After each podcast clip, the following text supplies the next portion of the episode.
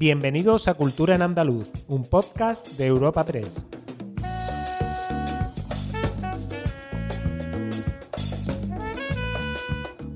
Os damos la bienvenida a una nueva temporada de Cultura en Andaluz, el podcast de Europa Press Andalucía, en el que cada semana presentamos las novedades y los eventos culturales más destacados de la región. Soy Esther Falero y me acompaña, como siempre, en las últimas temporadas, mi compañera Ana Tatay. Bienvenida, Ana. ¿Qué tal tu verano y tus vacaciones? Hola, Esther. Qué gusto volver a saludarte. Es verdad, es verdad, que hacía mucho tiempo que no compartíamos. Sí, que no compartíamos un micrófono. el verano muy bien, mucha playita, mucho festival y mucho descanso. ¿Y el yo tuyo, también, qué tal? yo también. Yo he leído mucho, he ido a conciertos, así que bueno, aparte de descansar he disfrutado de la, de cultura, de la cultura en Andalucía. Hombre, después de todo el año aquí dando Eso es. agenda. bueno, Esther, entonces, ¿qué, tema, ¿qué temas traemos para esta primera semana? Pues nuestro podcast de esta semana comienza, como no podía ser de otra manera, con el gran evento del último trimestre del año en Andalucía, la celebración de los Latin Grammy 2023 en Sevilla. Tendrá lugar el 16 de noviembre, que es cuando se celebra la gala, pero habrá alrededor de esta gala y de este evento multitud de actividades en otras ciudades andaluzas. Eh, hablaremos también de Alejandro Sanz y su investidura como doctor honoris causa por la Universidad de Cádiz y de la Premio Nacional de Danza 2023 que ha recaído sobre la coreógrafa Rafaela Carrasco. Y para terminar haremos un recorrido por Andalucía como plató de cine universal.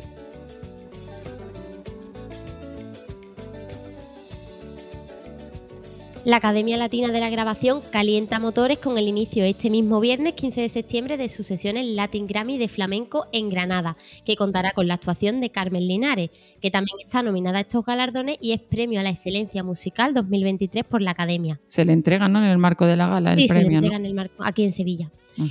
Esta cita va a marcar el comienzo de las actividades previas a la, a la gran gala de los Grammy Latinos 2023 que se celebrará el próximo 16 de noviembre aquí en Sevilla y esta es la primera edición del evento que se celebra fuera de los Estados Unidos.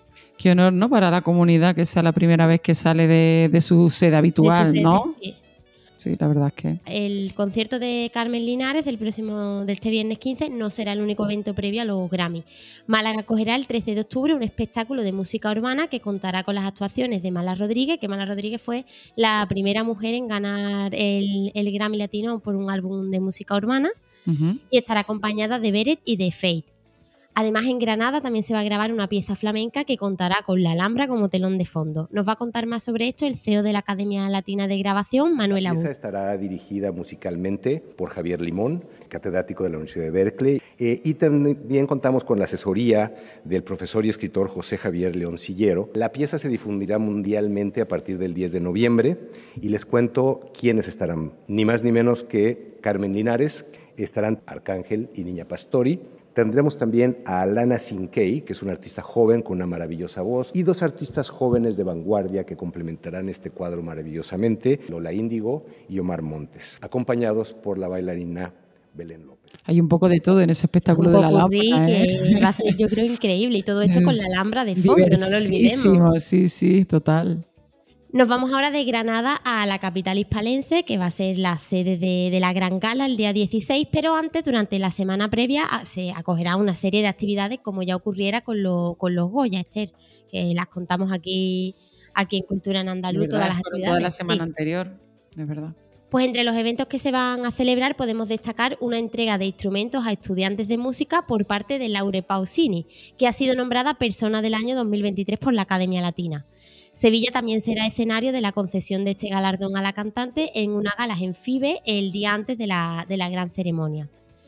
Entre los actos previos también podemos destacar la entrega de premios a la excelencia musical, un reconocimiento a la contribución de las mujeres a la industria o un showca- showcase de los nominados a la categoría de Mejor Nuevo Artista.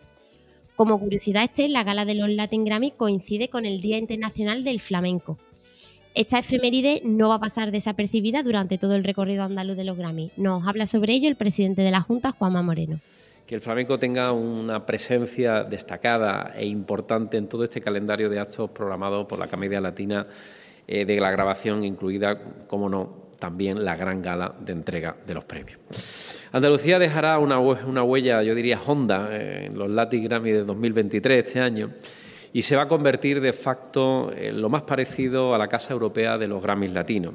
Un orgullo también digo que es una enorme responsabilidad. Parece, Ana, increíble que hayan pasado ya 13 años desde que el flamenco, aquel 16 de noviembre de 2010, fuera, eh, fuera declarado Patrimonio Inmaterial de la Humanidad por la UNESCO. Recuerdo los nervios de aquel día para dar la noticia. Para dar la noticia. Pues qué mejor manera de conmemorarlo este año que. Sí, sí, que coincida con los Grammy. La verdad es que sí. Y, además, donde va a estar muy presente el flamenco. Porque inevitablemente, siendo en Andalucía, no puede ser de otra manera, ¿no?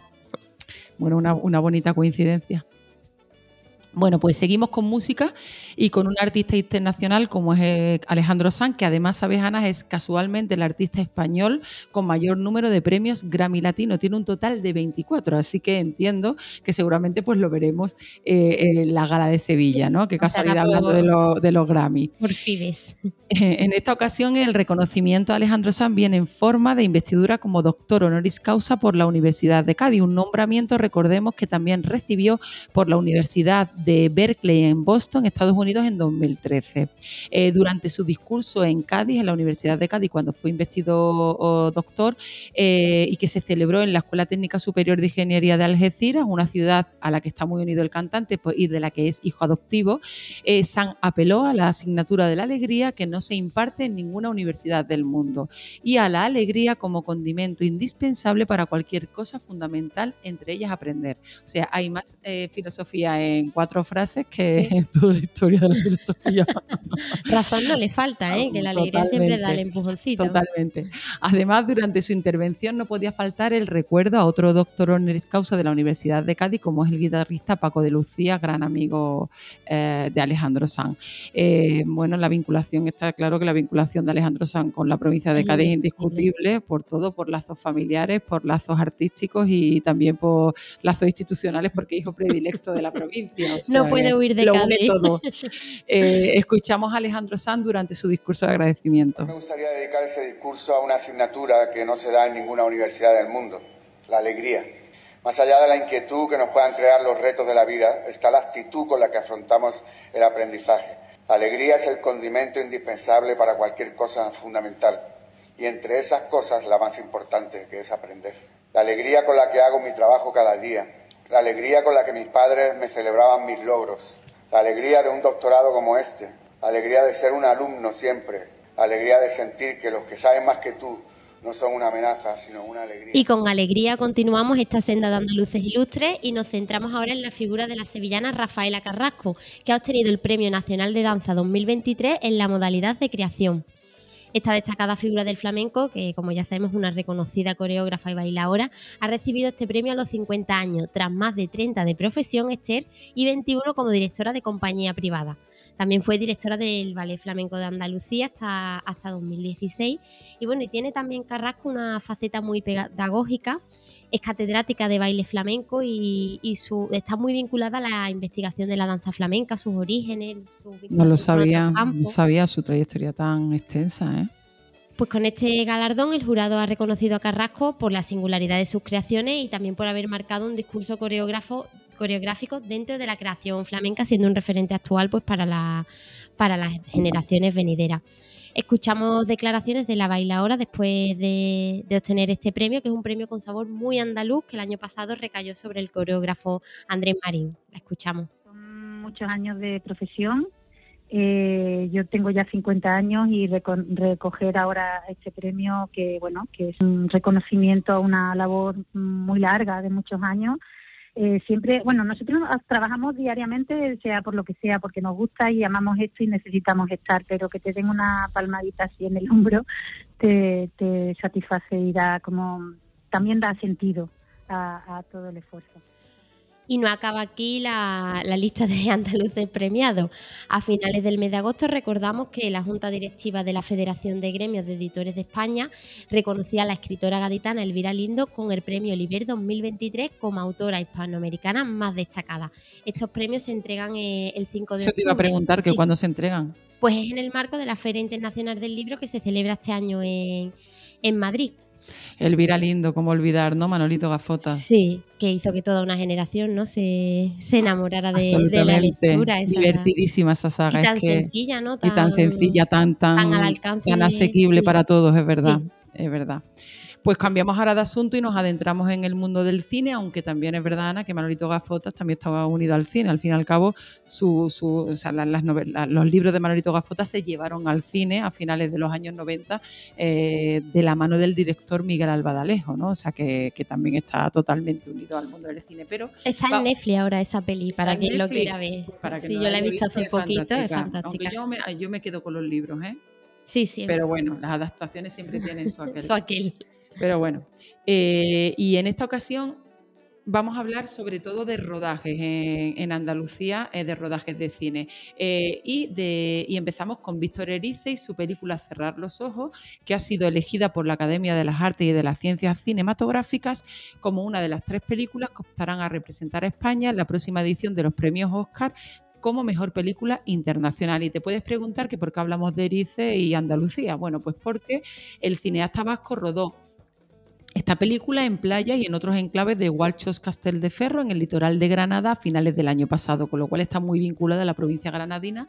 Y además, este trabajo fue concebido y escrito en, la provincia, en Granada. Eh, como curiosidad o destacable, que Erice con esta película se pone detrás de la cámara, vuelve a ponerse detrás de la cámara después de 30 años, o sea que se ha hecho derrogar. Además, el film cuenta también con la participación, aparte de otros actores, eh, mm, de otros actores, también cuenta con con, participación andaluza de la mano de Manolo Solo y de María León. Y como buen plato de cine que es nuestra comunidad, eh, también ha estado en Sevilla eh, a finales de agosto el cineasta Alex de la Iglesia eh, con el rodaje de 1992, la nueva gran producción de la plataforma Netflix que ya en su momento hablamos antes de irnos de vacaciones hablamos de ella. Durante varios días filmado, como no puede ser, teniendo en cuenta que es un, film que se llama 1992 en la Expo, en la isla de la, o sea, en, lo que antes era la en la isla de la Cartuja, y en algunos rincones emblemáticos de la ciudad de Sevilla, como la calle San Jacinto en, en Triana. Y si hay un gran plato de cine en nuestra comunidad, eso está claro que es Almería, donde la Junta ha autorizado hasta finales de agosto un total de 45 rodajes cinematográficos, televisivos y publicitarios en espacios naturales de la provincia. La mayoría de estas localizaciones, por supuesto, en el paraje natural del desierto de Tabernas, archiconocido desierto de Tabernas, y del Parque Natural de Cabo de Gata Níjar. Es una gran cifra, ¿eh? Una gran cifra, sí. Y eso que parece ser que han, han decaído un poquito respecto al año pasado, pero aún así es una cifra estupenda y eh, Andalucía sigue siendo requerida como plato, constantemente.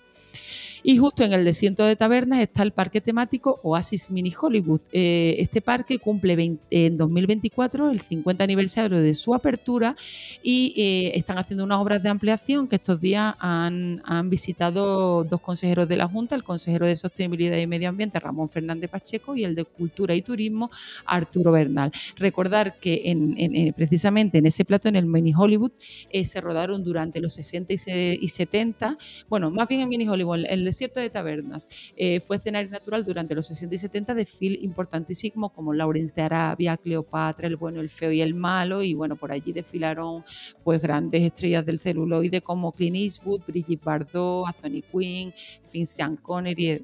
Las historias que guarda esa arena. Las que, que guarda ese desierto. Eh, el consejero de Cultura, Arturo Bernal, resalta que este mítico e icónico lugar eh, de la cinematografía aúna la cultura y el turismo. Eh, en este lugar se dan, se dan, se dan las circunstancias de, una unión entre bueno, pues la cultura, el turismo y dentro de poco también el deporte. Todo formará parte de este, de este gran parque. Y mm, quiero agradecer, empezar por agradecer a la familia Rosé, a José María y a su familia por lo que es una historia de inversión, de generación de riqueza y de empleo aquí en la, en la tierra de más de 50 años. Y ahora os ofreceremos algunos planes para los próximos días.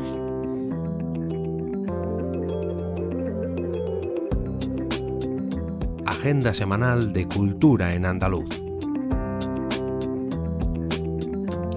Comenzamos nuestra agenda cultural con el aclamado Miguel Ríos, que visita este sábado el Estadio de la Cartuja de Sevilla con su gira Rock and Ríos para celebrar nada más y nada menos que 40 años de uno de sus discos más emblemáticos.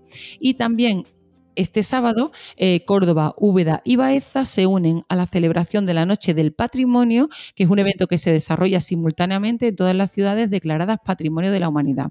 Este evento eh, aúna actividades, conciertos, talleres, visitas guiadas o teatralizadas a museos y monumentos, así como eh, acceso libre a algunos de ellos.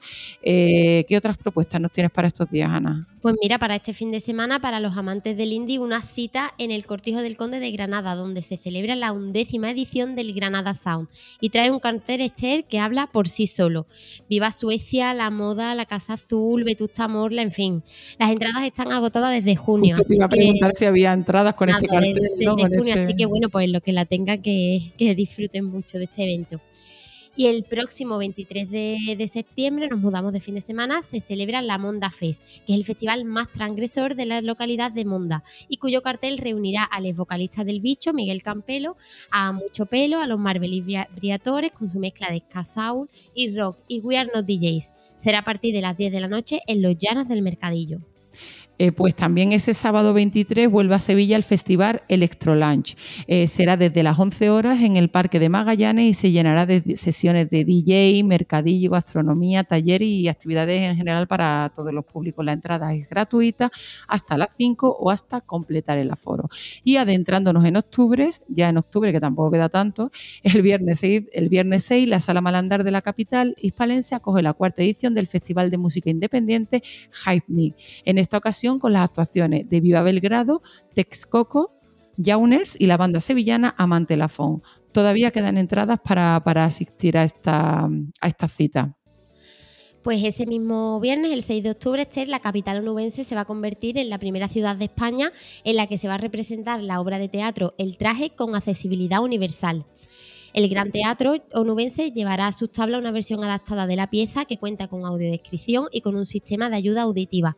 Las entradas salen a la venta este viernes, así que no se despisten los, los onubenses. Y el próximo sábado, el 7 de octubre, la cantaora Marina Heredia y la soprano Mariola Cantarero se fundirán en el Auditorio Manuel de Falla de Granada en Mar de Cantes, un espectáculo que combina el flamenco y la lírica.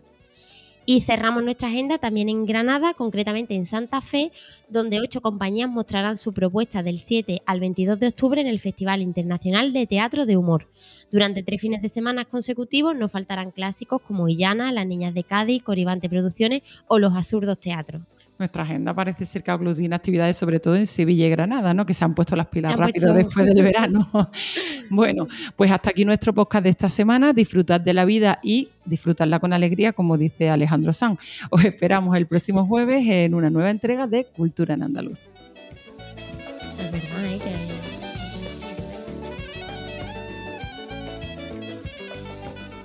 Despedimos esta entrega de Cultura en Andaluz invitando a todos nuestros oyentes a descubrir el resto de episodios de este podcast, así como todo el catálogo de programas de nuestra red a través de europapress.es barra podcast. Recuerda que además todos ellos están disponibles en las principales plataformas de podcasting.